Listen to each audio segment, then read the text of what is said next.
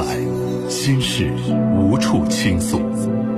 来吧，走进这里，电波里的心灵小屋，聆听城市夜晚最真诚的声音。亲情、友情、爱情、婚姻、家庭、情感，一一诉说。相信陈峰，相信陈峰，倾听你，倾听你，了解你，了解你，帮助你，帮助你。陈峰每晚与你有约，用爱为你情感解惑，用温暖给你情感答案。请守候温暖电波 FM 九十四点六 AM 六二幺千赫，龙广新闻台。每晚七点半，陈峰主播，心事了无痕。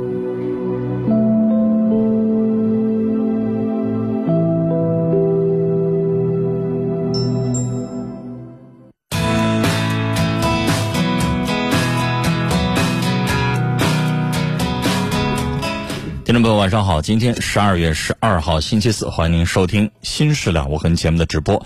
每晚七点半，锁定 FM 九十四点六，哈尔滨地区的听众使用 FM 九十四点六调频广播来收听和参与我们的节目。全省各个城市都有我们在当地的调频的频点，请您在当地使用调频广播来收听。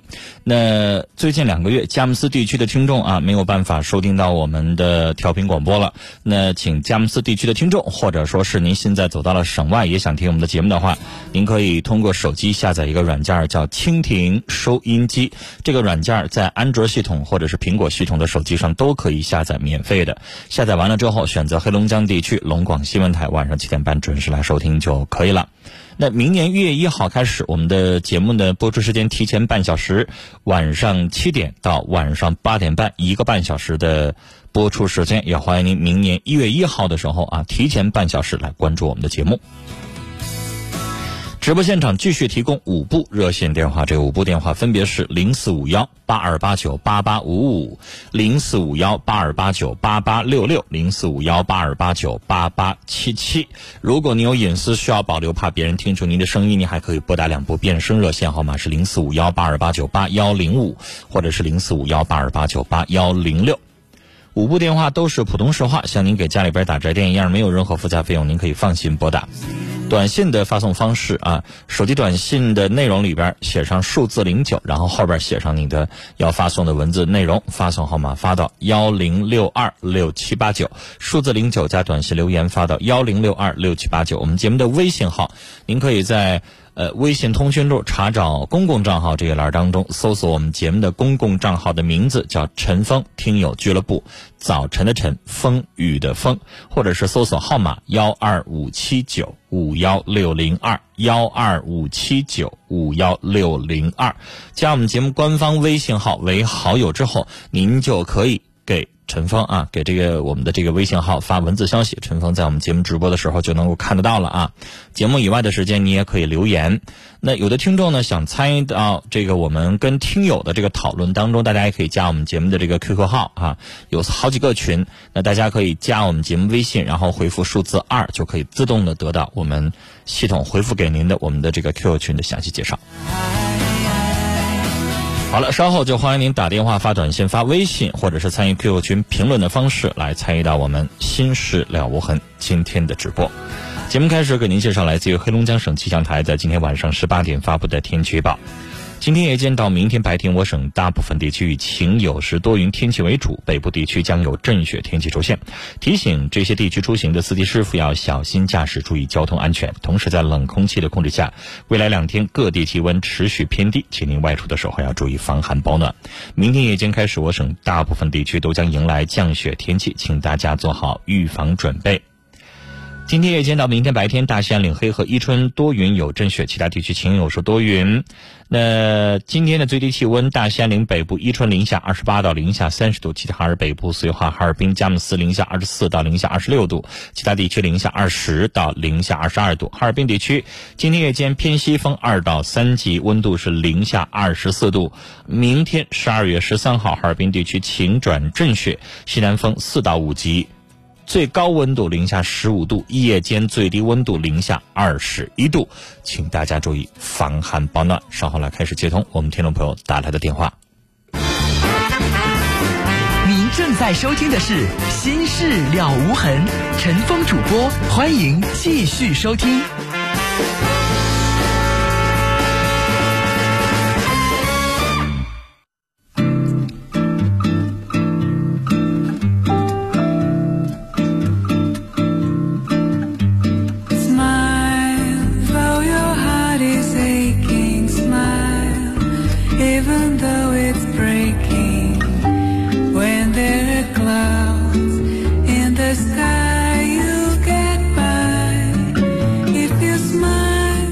是老无痕正在直播，我是主持人陈峰。节目开始，我们先来看听众朋友在微信上的提问。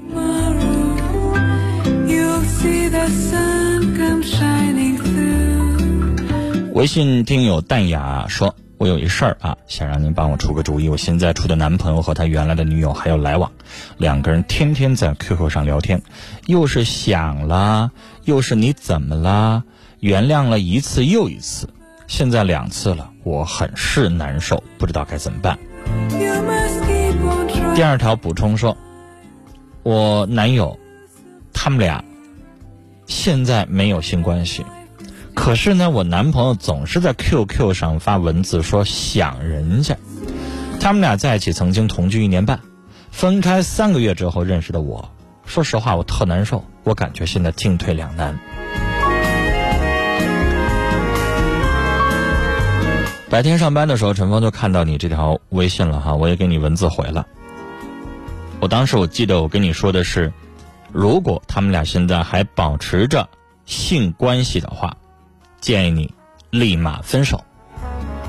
因为偷腥的人，没有一些事情刺激的话，他只能变本加厉，越来越严重，他不可能无缘无故的就知道收敛。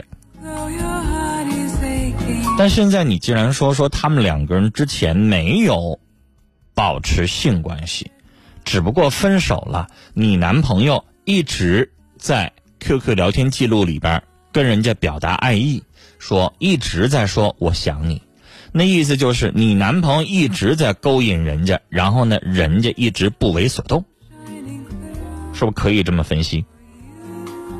那就说明你男朋友在跟你处的过程当中，他始终不满足，他老惦记别人。他虽然没偷腥成功，但是他现在老惦记，他老想偷腥，只不过没偷成呢。咱俗话说，不怕贼偷，怕贼惦记。那成天他老惦记，那早晚会成功啊，是不？你不愿意从此就天天查他这个查他那个，毕竟你们俩现在只是谈恋爱，还没结婚呢。所以身边有个这样的男朋友，谁能放心踏实的跟他继续处和结婚呢？思考一下，如果这个人他不是我们结婚的理想对象，你也没法踏实的嫁给他，那我倒觉得。做朋友好像对你们两个来说更合适，发展不成婚姻，还在他身上浪费时间，看什么呢？这位听友叫佳，他说我父母啊是开饭店的，不太景气，老公是干白钢门窗、呃玻璃幕墙什么的，我们俩明年想开个店不知道做什么好了，想听听你的意见。那女孩，你只说说你父母开饭店的，饭店不太景气，然后说你老公是干白钢门、呃门窗、玻璃幕墙，那你没有说他干的这个白钢门、这个玻璃幕墙景不景气啊？如果后者挺景气的，现在建材，呃做的还不错，那你就做这个呗，是不是？因为你后者你没说清楚。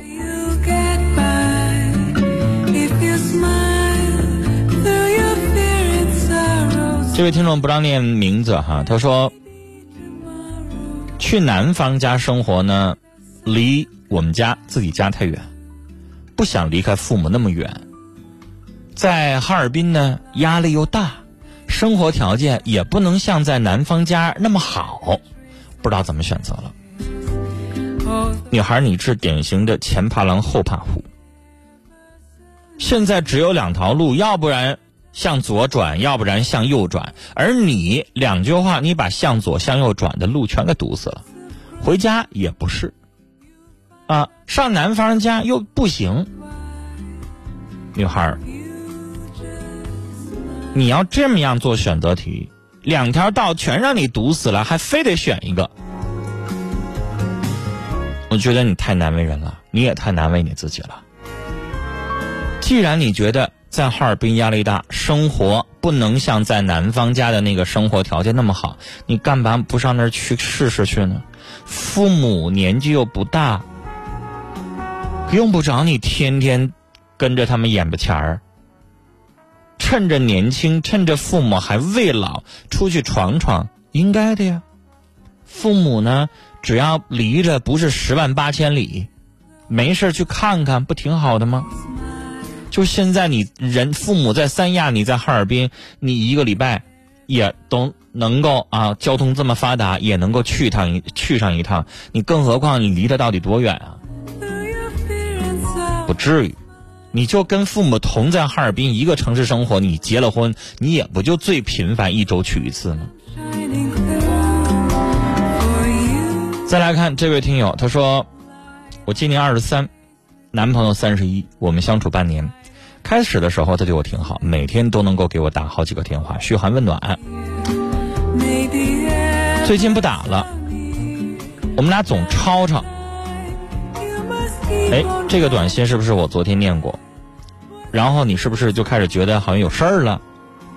我有印象，是不是昨天介绍过啊？但是我不知道我接下来说的话和昨天说的会不会一样，因为我这每天的话也都随机的，不可能说的一模一样。就是，与其你在这疑神疑鬼。你不如好好寻思寻思，你们的感情现在到了哪一步？我以前在节目当中说过一句话：永远男方对你主动，永远把你捧在手心里，永远对你那么爱那么甜蜜，那是感情的蜜月期的状态，也就是你们俩在日这个热恋期的状态，那不是感情的常态。分析一下，感情再瓷实的男女感情，感情再好，他也不可能像两个人刚遇到那样的时候，哎呦，瞅你一眼，这家脸红心跳的，这个难受。我这一小时见不着你，我这个想啊，什么也干不下去。你感情再好，你认识几年之后也不可能那样。可能人认识几年之后，感情还很甜蜜，还经常手拉手，但也不至于像当时那么强烈。所以，那么强烈是蜜月期的那种状态，它不是平淡期，也不是常态。那你们两个人现在进入常态了，他开始热乎劲儿稍微降低了一点了，那你能不能加点炭，加把火呢？他现在稍微有点松股劲儿了，你能不能再使股劲儿呢？这胶水粘性没那么粘了，你往上补点胶性行不行呢？干什么就非得让他一个人负责这事儿呢？没有人规定感情就一定非得男方去哄你，男方主动，女方就不能主动一下吗？感情是你俩的，得俩人相互，光一头热，永远这么不平衡。男的也不是贱皮子，也不是傻子，男的永远黏糊糊，你呢没啥反应。哪个男的也不傻，时间长了谁都凉快了。浅显的道理，希望大家都能够懂。好了，接下来我们来接通听众朋友打来的电话了。接下来首先要接的是四十七岁的一位女士的电话。你好，您好，您好，您说。啊，我是问一下我儿子的事儿。嗯，您说。好，我儿子在北京打工。嗯。他是个美发师。嗯。他吧，嗯，不念书时候他就到北京就去打工了，在理发店一直干了好几年。嗯，他很听话，一直都按照我的告诉他的事去做。因为长那么大，我也基本上没骂过他，所以他也很听话。可是，在处对象问题吧，他有事，我问他，他就不跟我说。我的意见就是有时候好像就不用，就好像对他好像有点抵触似的。那你说的那个意见人不爱听的理由，就是你是不是说了一些没顺着人家人家不想听的话呀？年轻人处的对象，你要老跟着说一些这个不好那个不好，人当然不爱听了。我先跟你说一下原因行吗？您说。啊，因为我们都是农村的嘛。我只想我儿子在北京吧，能平安健康一些。处了对象，基本女方同意，女方家长也能同意。可是这女方家长呢不同意。我也告诉过他，我说如果家长不同意吧，以后还会有很多麻烦。我不想我儿子。哎呀以后有很多麻烦，因为想我儿子就一个人在北京，谁也不认识。我只希望他平安健康。你这样的母亲之心，我理解，你儿子也理解。但是女士，我我不知道哈，您做儿女的那种感觉，你还有没有？因为有的人可能老人去世的早，他好多年没不当这个子女的那个身份了。就是你当年谈恋爱的时候，你当年结婚的时候，你当年年轻的时候，你也知道爸妈也是为了我好，但是他们管这管那唠唠叨叨什么都管的时候，你会不会排斥呢？你会不会有那种心理呢？我也没有过当，我当年都是所以就是你现在可能理解不了。所以我女士，你对你家儿子的。感情、婚姻只有什么呢？意见权，你没有决定权。对，换句话说，人家现在完全可以不听你的，人家拿户口本、身份证不经过你同意，人家登记你也管不着。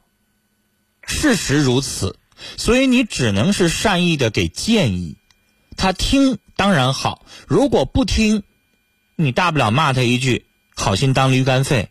你不听父母的老人言，你会吃亏在眼前。但实际上，你最后闹僵了，你更不起作用了。就是，但是咱们要不说，可能我又觉得，你看儿子，我是为你好。说了呢，儿子又觉得烦。所以我有的时候觉得，这个东西呢，老人呢，首先对自己，对于。跟儿子的关系，或者是对于自己的身份，对于儿子的这个接下来的生活，咱们有一个起码的自己的界定。就是人家有人家的圈儿，咱有咱的圈儿。这有共同的圈儿，咱这圈儿要画多大，咱要管多少事儿，咱们要管多宽，自己也得有一个界限。要不然的话，就这一个人家搞对象的问题，您可能就会跟您儿子弄得挺生分。现在儿子没说啥，可能不太听，或者是不太发现你管你干涉，人家慢慢就开始不把人家跟女朋友相处的事儿跟你说了。以前可能没事说一说，现在以后就不想跟你说了，因为你老掺和，你老反对啊，是吧？你的想法是对的，但有的时候那个爱情来了，女士，你没有那样的感受了，但是。我我我觉得你应该能够理解，有的时候那种感情来了，它不是像你想的那么简单。我分析一下利弊，我们是这不合那不合，然后我立马就分开得了的东西。年轻人一，他可能干压根儿他就没想那么多。我不管我们能不能结婚，这一刻我们是彼此喜欢的，我们就想依偎在一起，我们就不想松松开彼此的手，行不行？没啥不可以的吧？人家在北京北漂，挣钱也挺不容易的。两个人依偎在一起，相互取暖。现在年轻人有的时候根本不想结婚的事儿。这两三年我们能在一起是幸福的，是甜蜜的。有个人说话，有个人取暖，他不就挺好吗？他可能都没想过要不要结婚的事儿，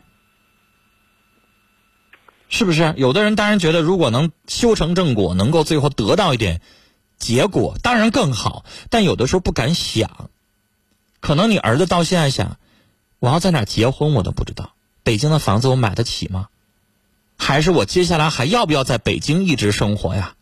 因为北京是一个我增加人脉，我可能在那儿呃学手艺，或者是我学经验的地方。我要不要在这待一辈子？我要不要在这安家落户？毕竟那生活成本很高。所以有这些问题他都解决不了的时候，你问他结婚的事他可能也没提上日程来呢。现在人家女方不同意他。原因也有很多呀。如果你家儿子现在美发店开的特别好，在北京有好几家店了，然后北京房子也买了，户口也有了，我估计人女方家长也没啥不同意的了。对对，就是人家可能就是成功了之后，可能对方也很难拒绝。就是我的意思说，你先不要着急干涉，人家八字还不一定有另外一撇呢，别着急干涉。我觉得现在呢，你需要做的是先慢慢听，先慢慢去倾听。你只有听了，少说话，少反驳，你儿子才会继续愿意跟你说，你才可以继续听。但现在你着急反驳，把你的形象转变为他的幸福甜蜜爱情的一个对立面，你成了一个封建反动的家长，那完了，你儿子以后的甜蜜就不会再跟你说。啊，难理解。所以。我我真的觉得一个聪明的家长呢，先去做他的朋友，然后他才愿意跟你亲近。咱看电视剧里边有一些老古董似的父父亲母亲，那父亲板起脸来之后吹虎瞪眼睛的，动不动的就一顿揍一顿骂，那孩子以后出门再也不想回这家。你让孩子怎么可能把心里话跟那个那样的父亲说呀？对，是吧？是我的意思说，咱们不着急表达意见。假如说他真跟你说“妈，我要跟他结婚了”，你到那个时候你再誓死反对也来得及。现在呢，他可能只是在谈，然后在你也得容许年轻人，可能他也需要自己去修正。没准你半年不管，人俩黄了再换一个呢。但是，但但我觉得你当妈的可能就做不到我说的这种感受。阿姨，我想跟您说。啊我这个年纪可能有一些呃人已经做了孩子的父亲，而且年纪这孩子可能也得上中学了。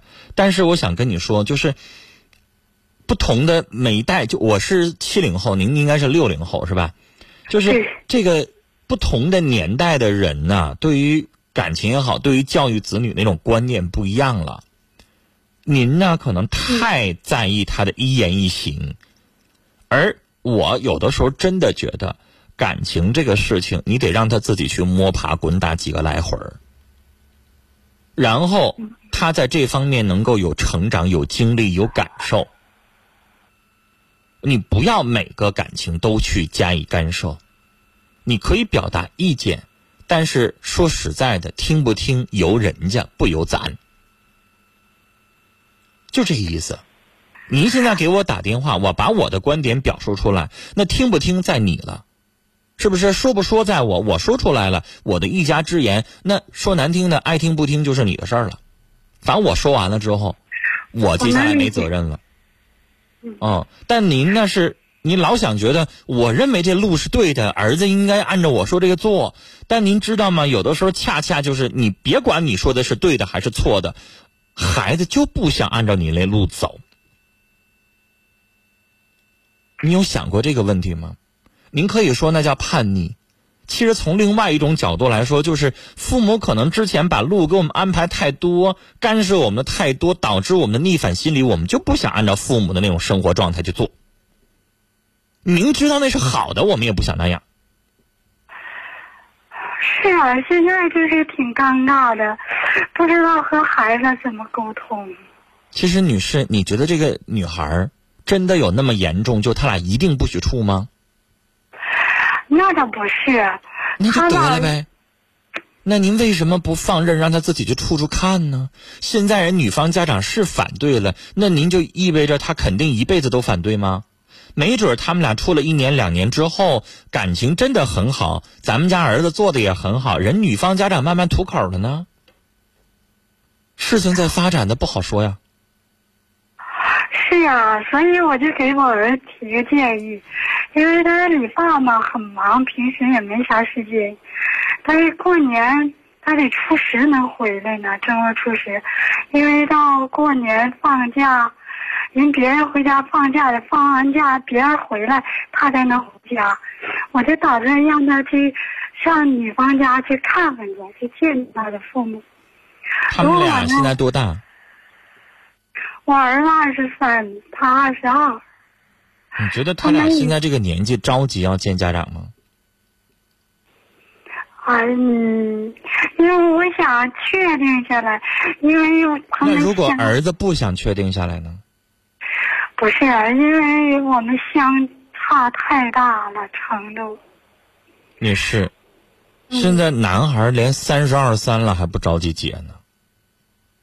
我跟您说，我今年三十六，明年三十七，马上。我们的同班同学男生没结婚的还有的是呢。哎呦，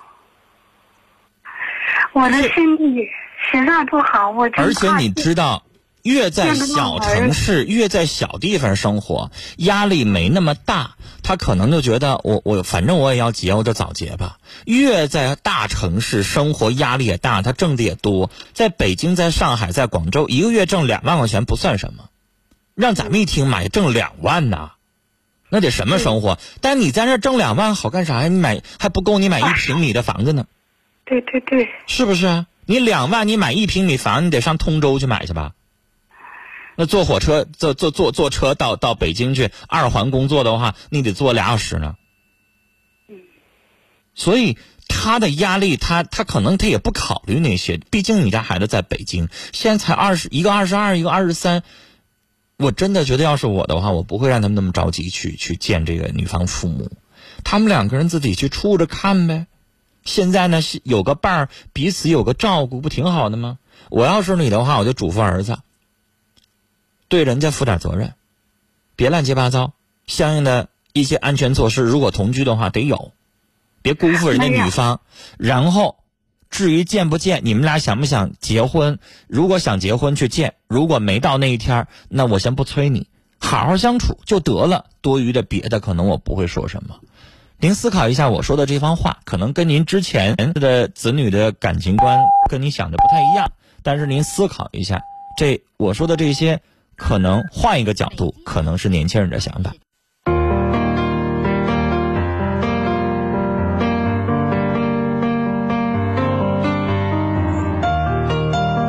北京时间八点整，欢迎您继续来收听《新时代无痕》节目的直播，我是陈凤，导播呢是王毅。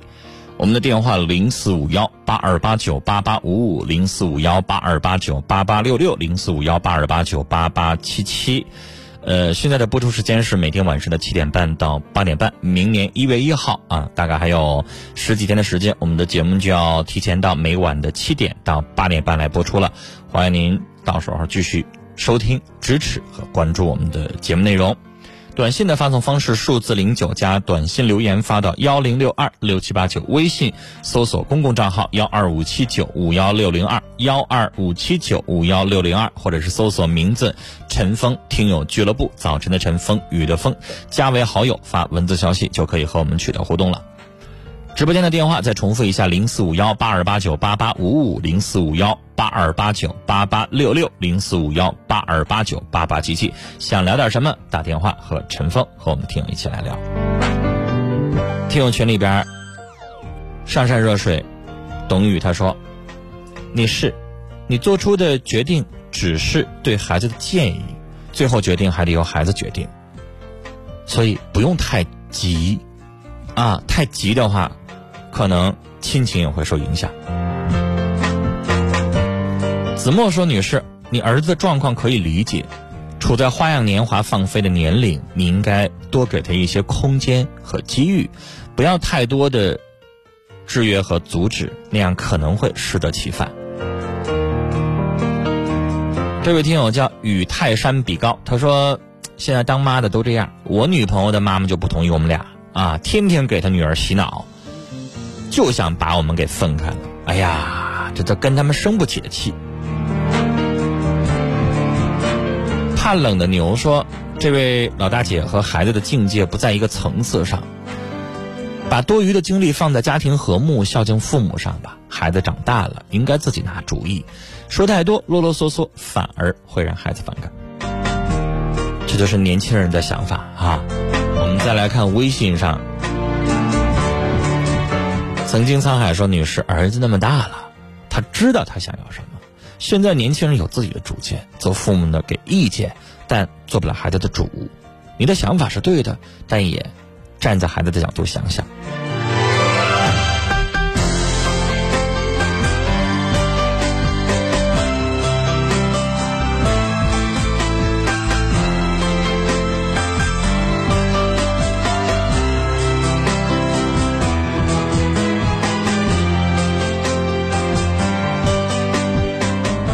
了，接下来我们要接通的是五十九岁的女士的电话。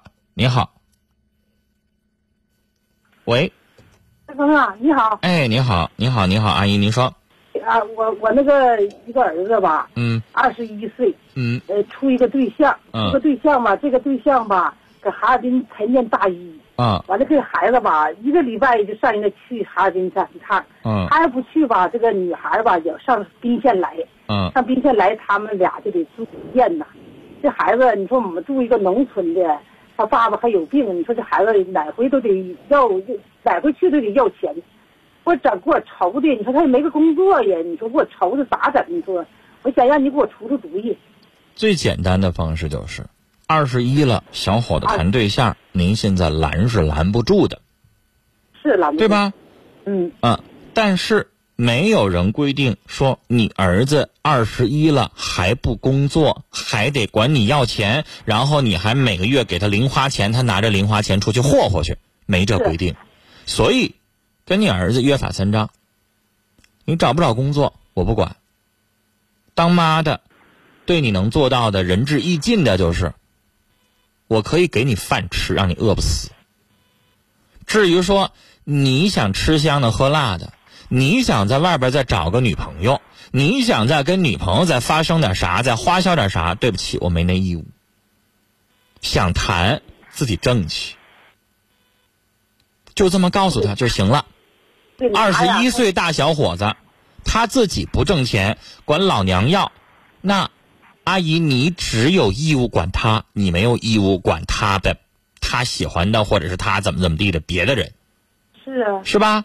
啊你管他吃喝，你不可能再管他喜欢的那女孩的吃喝。所以接下来我告诉你，你自己得心硬下来。你这当妈的把儿子惯的，凭啥二十一小伙子还不工作呀？他不又不是上学？是在外边工作也搭钱的，也不不挣钱呐。那是你惯的呀，还得给他拿钱吃饭不得吗？那不是您惯的吗？挣二十一岁小伙子，你就一分钱不给他，他自己不想办法挣去啊？谁让你每个月给他吃喝，给他花销的呀？女士啊，您现在这个年纪，你家孩子有点小，是是吧？您都嗯六十岁的年纪，五十九了嘛，嗯对对孩子才二十一，嗯看来您呢晚这个不是晚年，中年得子。对，那中年得子，您是不是有点太惯着他了？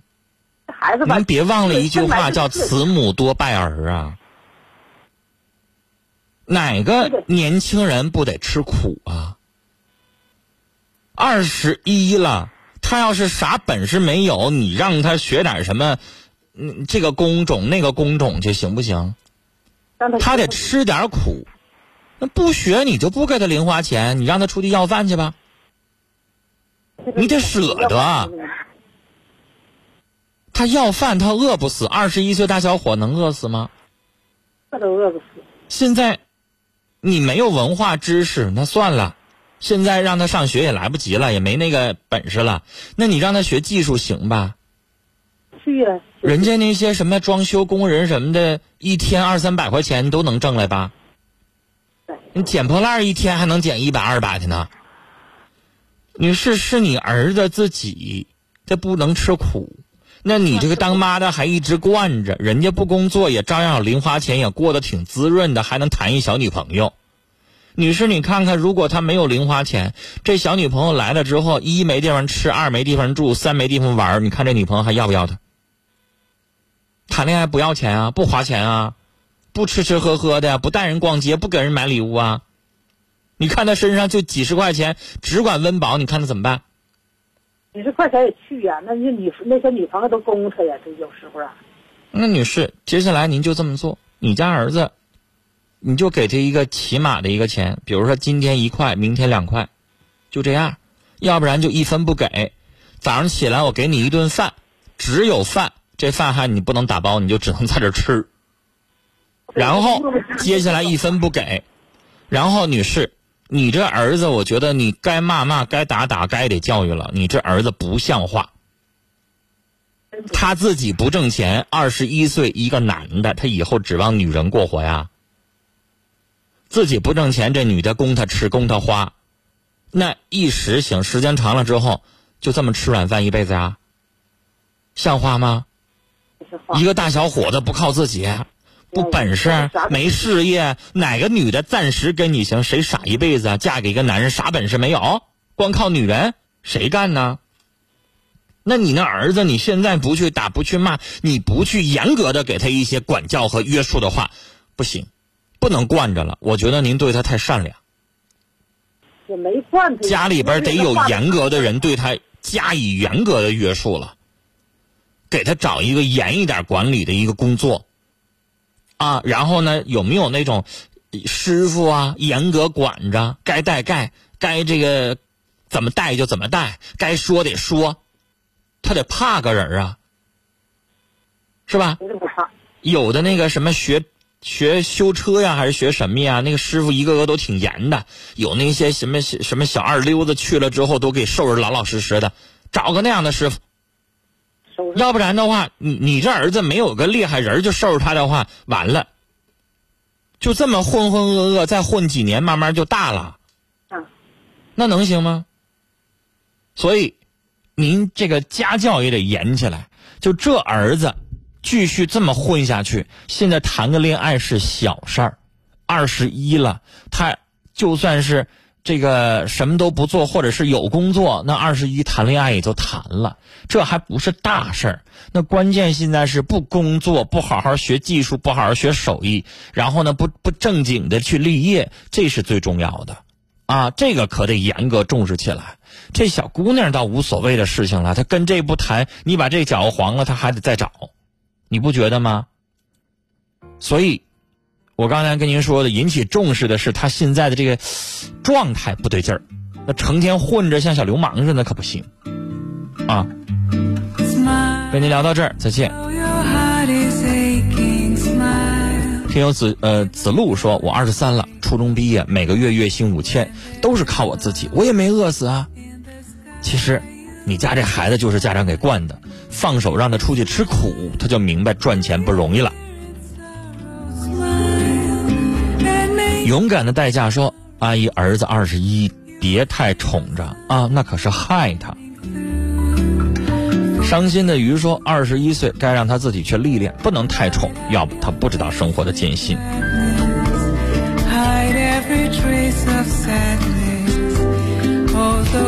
潘龙说：“不能打包不行啊，人家女方大老远来的，咱也得吃点饭呢。”陈老师，你在开玩笑吧？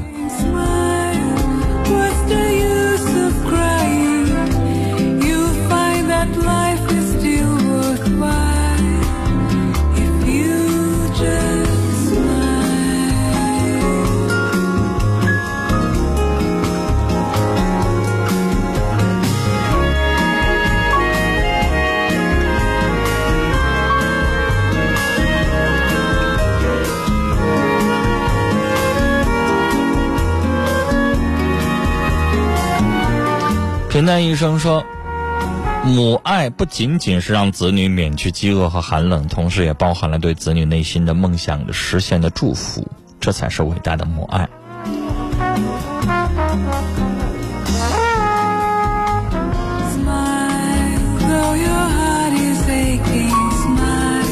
悄悄，QQ 群里说，根据自己的能力给儿子一定数额的钱，然后就告诉他，就这点儿了。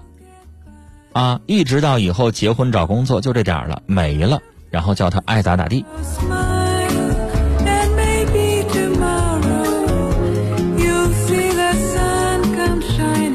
我们再来接听一位听友的电话，这是一位七十岁的阿姨，您好。陈峰啊，哎，阿姨您好。我七十四岁一个老太太，哎呦，您好，您说。我我不听你这课吧，我就像丢了魂儿似的。哎呦，我这不是上课呀，我这不是讲课。我可愿意听你这节目了，啊成了我的必修课了。啊我有个事儿跟你说，啊我我我就说了吧，我就在电机厂家属区住，啊！您呢，先不要说太具体。没事儿的您您不是没事儿，您先听我说。啊。呃，我先保护您，我怕呢，您说太具体之后呢，有一些接下来说什么事儿再对您不利，好不好？您先不要，您听我说啊，您先别说那么具体啊然后说完了之后，我帮您想招儿，看怎么解决啊。您接着说，先别说那么具体，您说，我知道，我住二楼，因为有些人你把他点出来之后，他会恼羞成怒的。我住二楼，嗯。我三楼是一个小伙子，啊。不到四十岁的小伙子，他天天晚上回来可晚了。我一个七十多岁老太太吧，我一身的病，糖尿病、心脏病，完了春天还做一个呃腰椎管血管，腰椎管大嗯手术，嗯嗯嗯。完完压排。然后您就说这小伙子怎么了？他天天晚上回来可晚了，我这睡不好觉啊。他回来是叮咣的，他回来怎么个叮咣的？就像现织床似的。我我他他说他开饭店的，嗯，我我曾经我跟他说过，开饭店的是他自己一个人住还是好多人住？他就他一个人，有时候往家里领女的，但不是那就那一个，那是他们家有个活动床吗？他每次都要先打开吗？谁知道啊？